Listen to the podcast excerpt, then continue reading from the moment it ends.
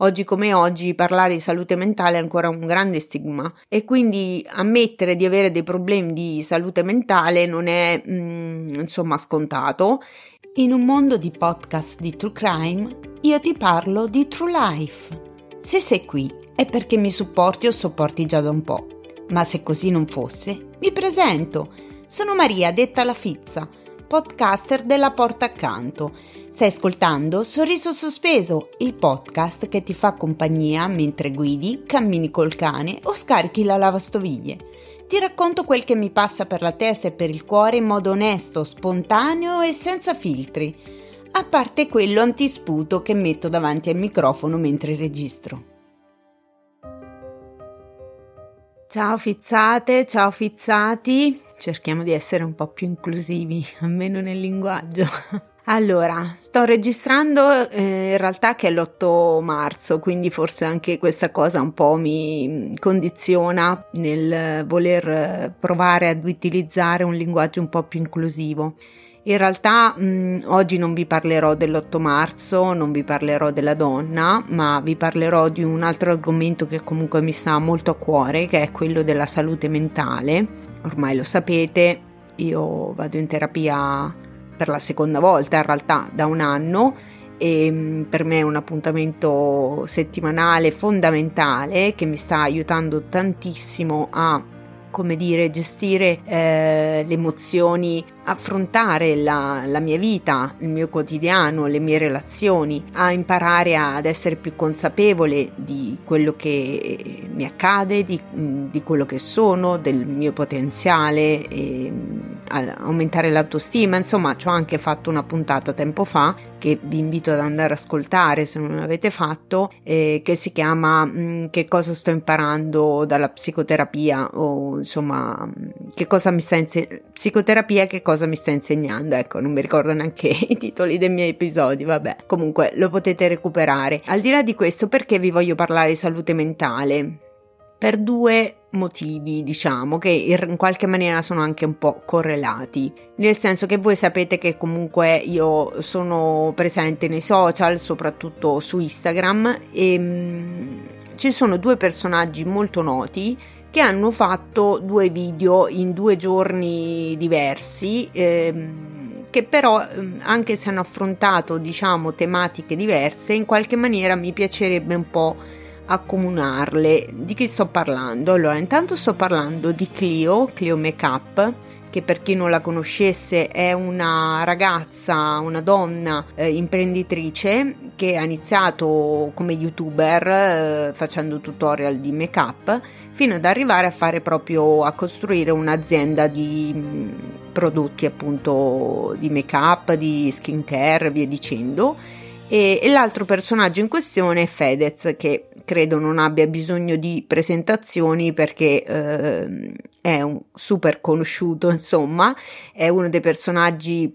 più social che abbiamo, eh, discuss- discusso quotidianamente da tutti i giornali, dal, dal pubblico, intanto perché ha sposato la più famosa imprenditrice digitale che è Chiara Ferragni e poi perché vabbè fa il cantante, fa il rapper, non lo so, insomma. Comunque è una persona che mh, mm, è sempre così mm, sotto i riflettori, mettiamola così.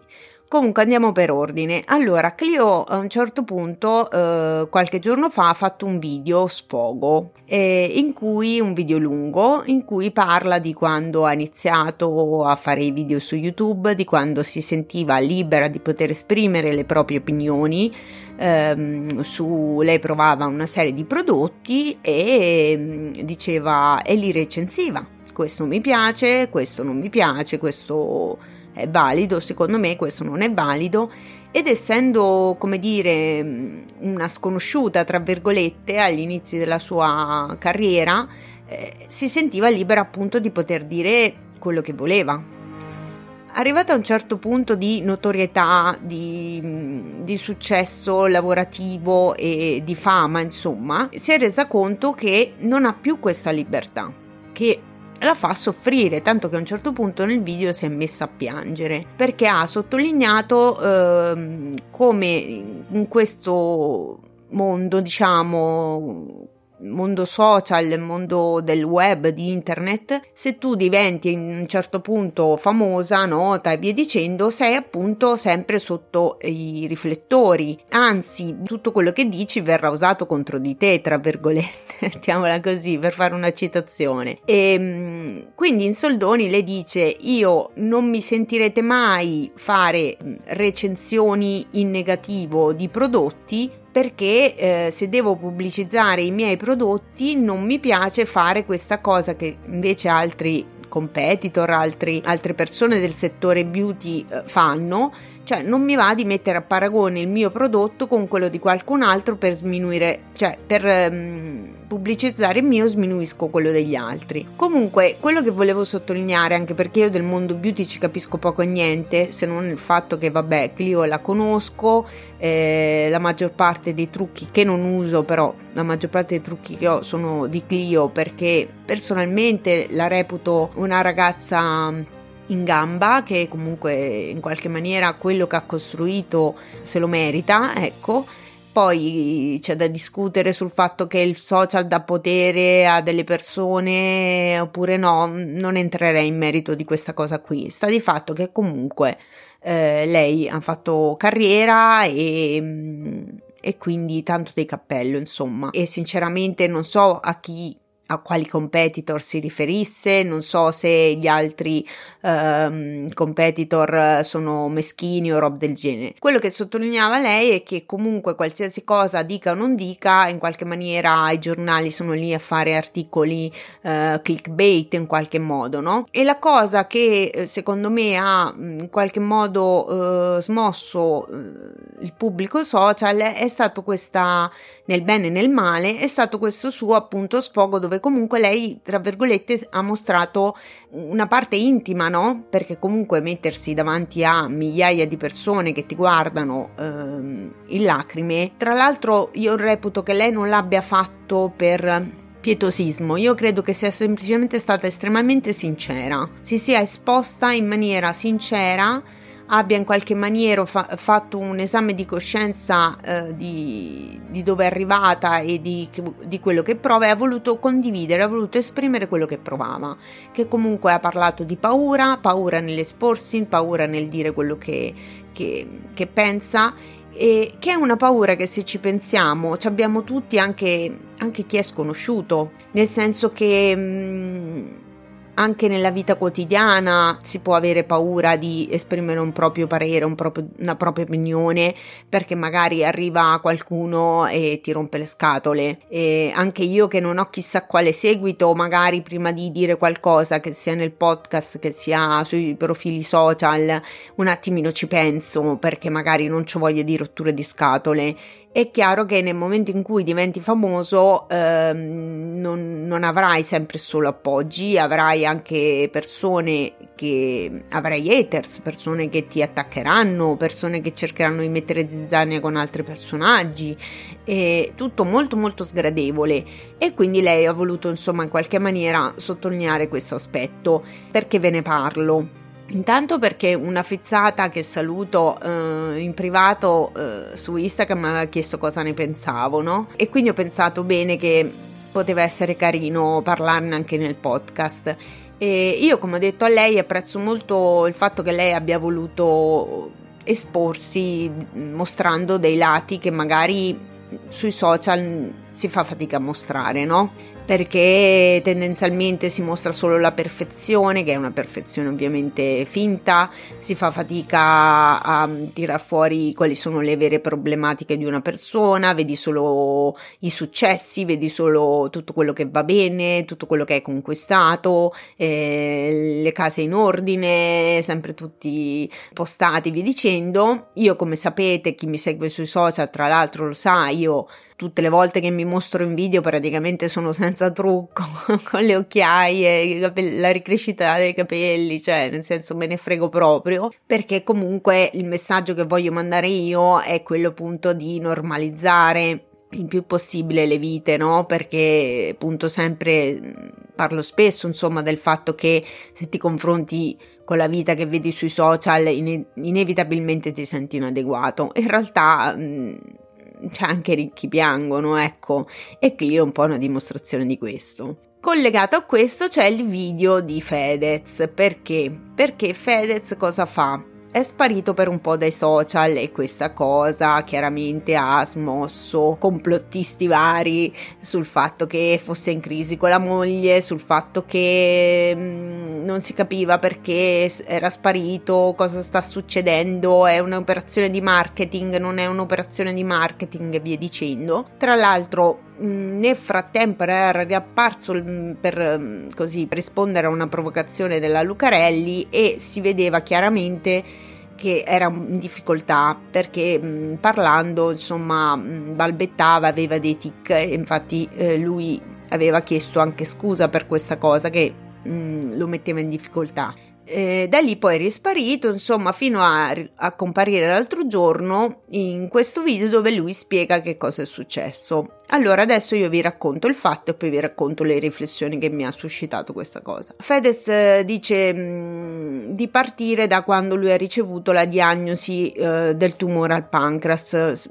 Penso che voi lo sappiate, ehm, mesi fa, insomma, eh, lui si è curato per, ehm, per questo tumore lui dice che quando ha ricevuto la diagnosi eh, ha preso una serie di psicofarmaci mh, mm, perché comunque appunto cioè, riceve una diagnosi di tumore per quanto può essere come ammissione sua insomma essere privilegiato perché puoi accedere a tutte le cure insomma possibili e immaginabili comunque è un trauma. Quindi insomma lui ha preso una serie di psicofarmaci fino ad arrivare a prendere un antidepressivo mol- molto forte che non andava bene per lui, che gli ha portato una serie di disturbi molto gravi.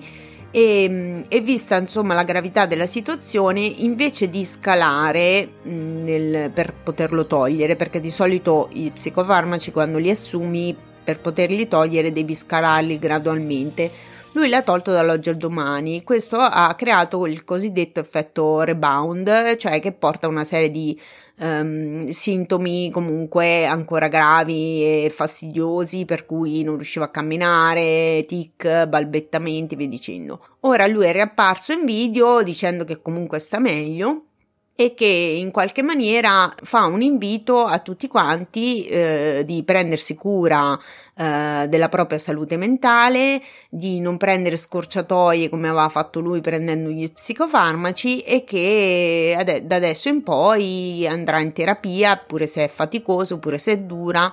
eh, perché è l'unico modo insomma per ehm, curare certe ferite perché tanto eh, certe ferite se non le curi poi in qualche maniera ti chiedono il conto. In soldoni il messaggio è un po' questo. Allora io che riflessioni ho in merito? Mm, la prima riflessione è che un personaggio così noto, che ha un pubblico molto giovane, che comunque si espone nella sua fragilità, perché diciamolo quant'è, Oggi come oggi parlare di salute mentale è ancora un grande stigma e quindi ammettere di avere dei problemi di salute mentale non è mm, insomma scontato e manda anche un messaggio positivo, quello cioè di andare in terapia, prendersi cura della propria salute mentale. Oltre al fatto che presi i psicofarmaci come li ha presi lui effettivamente non è il massimo però non ha la presunzione di fare un messaggio politico, come giusto che sia perché non è un politico, semplicemente lui ha raccontato la sua storia. Io l'unica cosa che voglio dire è, intanto sposo l'invito di Fedez, come sempre, perché ve lo dico tutti i giorni, tutte le volte che registro, tutte le volte che mi trovo a parlare con qualcuno anche in presenza, ormai sono un disco rotto, eh, andate in terapia. Volevo un attimo, anche in base a, insomma, agli studi che ho fatto, volevo un attimo eh, sottolineare un po' mh, certi aspetti legati a, agli psicofarmaci. Allora, eh, non vorrei che mh, questa, questa, uscita di Fedez mh, andasse un po' a cavalcare lo stigma verso gli psicofarmaci, nel senso che se da una parte è un dato oggettivo che ci sono dei medici di base che mh, prescrivono gli ansiolitici, gli antidepressivi con un po' troppa superficialità. Vi faccio un esempio, a me è capitato, io non dormivo, sono andata da un tempo fa, eh, cioè qualche anno fa. Dormivo poco, insomma ero un po' così, un po' disturbata e invece di iniziare un percorso terapeutico ero dal medico per altri motivi, mm, gli ho detto questa cosa, lui mi fa prenditi delle gocce, e io le ho anche comprate, però poi mi sono fermato e ho detto no, io non mi metto a prendere mh, mm, psicofarmaci o comunque ansiolitici così come se niente fosse senza uno psichiatra, senza un percorso terapeutico, roba del genere, quindi non li ho presi. Però ecco, è una cosa che penso che sia capitata a tanta gente, insomma. Non sarebbe il massimo, perché l'ideale non è tanto la dem- cioè non voglio demonizzare lo psicofarmaco, Anzi, è la combo che sarebbe l'ideale, nel senso che dove c'è necessità, e spesso c'è necessità, ragazzi, perché così, bisogna, come dire, che ci sia una collaborazione tra lo psichiatra che ti segue, ti prescrive uno psicofarmaco o uno o più psicofarmaci e lo psicoterapeuta che ti fa fare la terapia. Perché in alcuni casi, in molti casi, per poter affrontare una terapia, una psicoterapia, c'è bisogno prima o comunque insieme di una terapia farmacologica, perché altrimenti la persona in questione non è in grado di affrontare la psicoterapia non ha la, la struttura base per poter fare la psicoterapia. È chiaro che non tutti quelli che vanno in psicoterapia hanno bisogno di farmaci, però il contrario mi viene da dire sì. Dopo c'è anche da dire che il servizio sanitario magari non ha problemi a prescriverti appunto dei farmaci, ma non ti passa la psicoterapia, perché purtroppo quello è un grosso problema a livello sociale. Io in psicoterapia ci vado, ma ci vado pagando privatamente, ecco. Eh, lasciamo stare il discorso bonus psicologo che praticamente non so chi l'abbia preso perché mh, mm, insomma non, i fondi erano veramente ridicoli, irrisori rispetto alla richiesta, insomma. Ciò non toglie che mi rendo conto che per andare in psicoterapia, per prendersi cura della propria salute mentale, devi, devi essere un privilegiato, cioè devi avere i mezzi per poterlo fare. Ora, io non sto a fare i conti in tasca alla gente, eh, c'è chi spende i soldi, cioè ognuno guadagna i soldi e li spende come meglio crede, dove, dove, non sta a me decidere dove sia meglio investire i propri guadagni o le, cioè dove fare le proprie spese. E, e non voglio neanche fare polemiche su questo aspetto, sinceramente però ecco, volevo sottolineare quanto mh, sia importante, come sempre, prendersi cura della propria salute mentale, di non prendere psicofarmaci alla cazzo di cane così come viene, non riesco a dormire, allora al dottore mi faccio dare due gocce, oppure sono un po' in ansia, allora mi faccio dare due gocce, oppure dai, mo mi prendo, insomma, è comunque un farmaco eh, e tra l'altro non è nemmeno magari così semplice trovare subito la cura adatta, ecco, però bisogna, bisogna sempre rivolgersi a professionisti. L'invito grande è sempre quello di rivolgersi a uno psicoterapeuta perché ad esempio io eh, sono andata eh, in psicoterapia da due, person- da due donne, da due professioniste diverse e in entrambi i casi è capitato che c'è stato quel momento che mi sono detta forse la psicoterapia non mi basta perché comunque il dubbio ti viene, magari c'è un momento che sei proprio molto molto giù o comunque molto molto in ansia e mm, vai dalla tua psicoterapeuta, io sono andata dalla mia psicoterapeuta sia la prima volta che la seconda eh, dicendo ma eh, dottoressa ma se io eh, non lo so ho bisogno di farmaci, devo vedere uno psichiatra, va bene così nel mio caso specifico entrambe mi hanno detto che non c'era bisogno eh, che però nel qual- qualora ci fosse stato bisogno loro mi avrebbero indirizzato da uno psichiatra, cioè quindi anche non è che c'è una lotta tra psicoterapeuta e psichiatri per cui non si, po- non si possono vedere o non possono collaborare, assolutamente, devono collaborare. Per cui eh, non c'è nulla di male ad andare in psicoterapia, come non c'è nulla di male a prendere degli psicofarmaci, chiaramente tutto fatto seguito da persone professioniste che sanno come, come, controllare la situazione, come gestire le cose, quindi non prendiamo psicofarmaci come le caramelle, però se c'è bisogno prendiamoli cioè non c'è nulla di male ragazzi, perché comunque la salute mentale è importantissima, condiziona un po' tutto. E togliamoci anche un po' dalla testa questa cosa che i problemi ce li abbiamo solo noi, che i problemi magari ce li hanno solo chi non arriva alla fine del mese, perché i problemi ce li hanno anche quelli col conto in banca eh, a tanti zeri, insomma, chi apparentemente pensiamo non abbia nessun tipo di problema. Non è così, non è così, siamo un po' tutti sulla stessa barca, tutti abbiamo dei disagi, ecco. niente, volevo fare questa riflessione, insomma, su questi due video in cui eh, dopo chiaramente nel momento in cui tu ti esponi tiri fuori certe cose della tua mh, mm, della tua vita o del tuo vissuto, ehm, delle tue emozioni, trovi sempre chi eh, apprezza il coraggio dell'esposizione, chi invece prova per forza a essere positivo tossico, per cui dai, vedrai che ce la fai, ma non devi dire così, ma non devi, non devi mostrare questo lato, devi essere forte, devi sorridere sempre, via dicendo. Poi c'è chi invece comunque trova un motivo per attaccarti, ah, questa cosa la fai solo per, per, avere più visibilità, per fare ancora più soldi, cioè tanto mh, mm, non cambia, ecco, nel momento in cui ti esponi sei... Um, sei in balia dei giudizi, però è proprio quello il discorso, che eh, non bisognerebbe avere paura di esprimere la propria opinione, non bisognerebbe avere paura di dire anche quello che non va, e di, soprattutto di chiedere aiuto. Non bisogna avere paura di chiedere aiuto ai professionisti della salute mentale. Dall'altra, purtroppo, più sei eh, noto e più sei soggetto a critiche, e ad attacchi che molto spesso dicono più di chi li fa rispetto a chi li riceve, ecco. Questo, questo, è quanto. Non lo so se siete d'accordo con me, non so se avete visto questi, questi video, non so se vi sta simpatico, vi sta simpatica Cleon, se odiate Fedez. Sinceramente non mi interessa perché non è quello il punto della mia riflessione. Era solo un ribadire per l'ennesima volta l'importanza di prendersi cura della propria salute mentale. Per cui, se grazie a questo podcast poi andate in terapia, fatemelo sapere che mi fa molto piacere. Se ci andate già e volete mm, così fare due chiacchiere con me, sapete che mi trovate sui social. Se non ci andate, ma comunque sia vi piace il sorriso sospeso e pensate che quello che dico valga la pena che venga ascoltato da altri, condividete insomma il podcast nelle, nelle storie, mm, tramite link eh, nelle chat ai vostri amici, insomma spargete il verbo, ecco. Per oggi la finisco qua e vi ringrazio e vi saluto col motto di sorriso sospeso. Un sorriso non costa niente, ma svolta la giornata a chi lo fa e a chi lo riceve.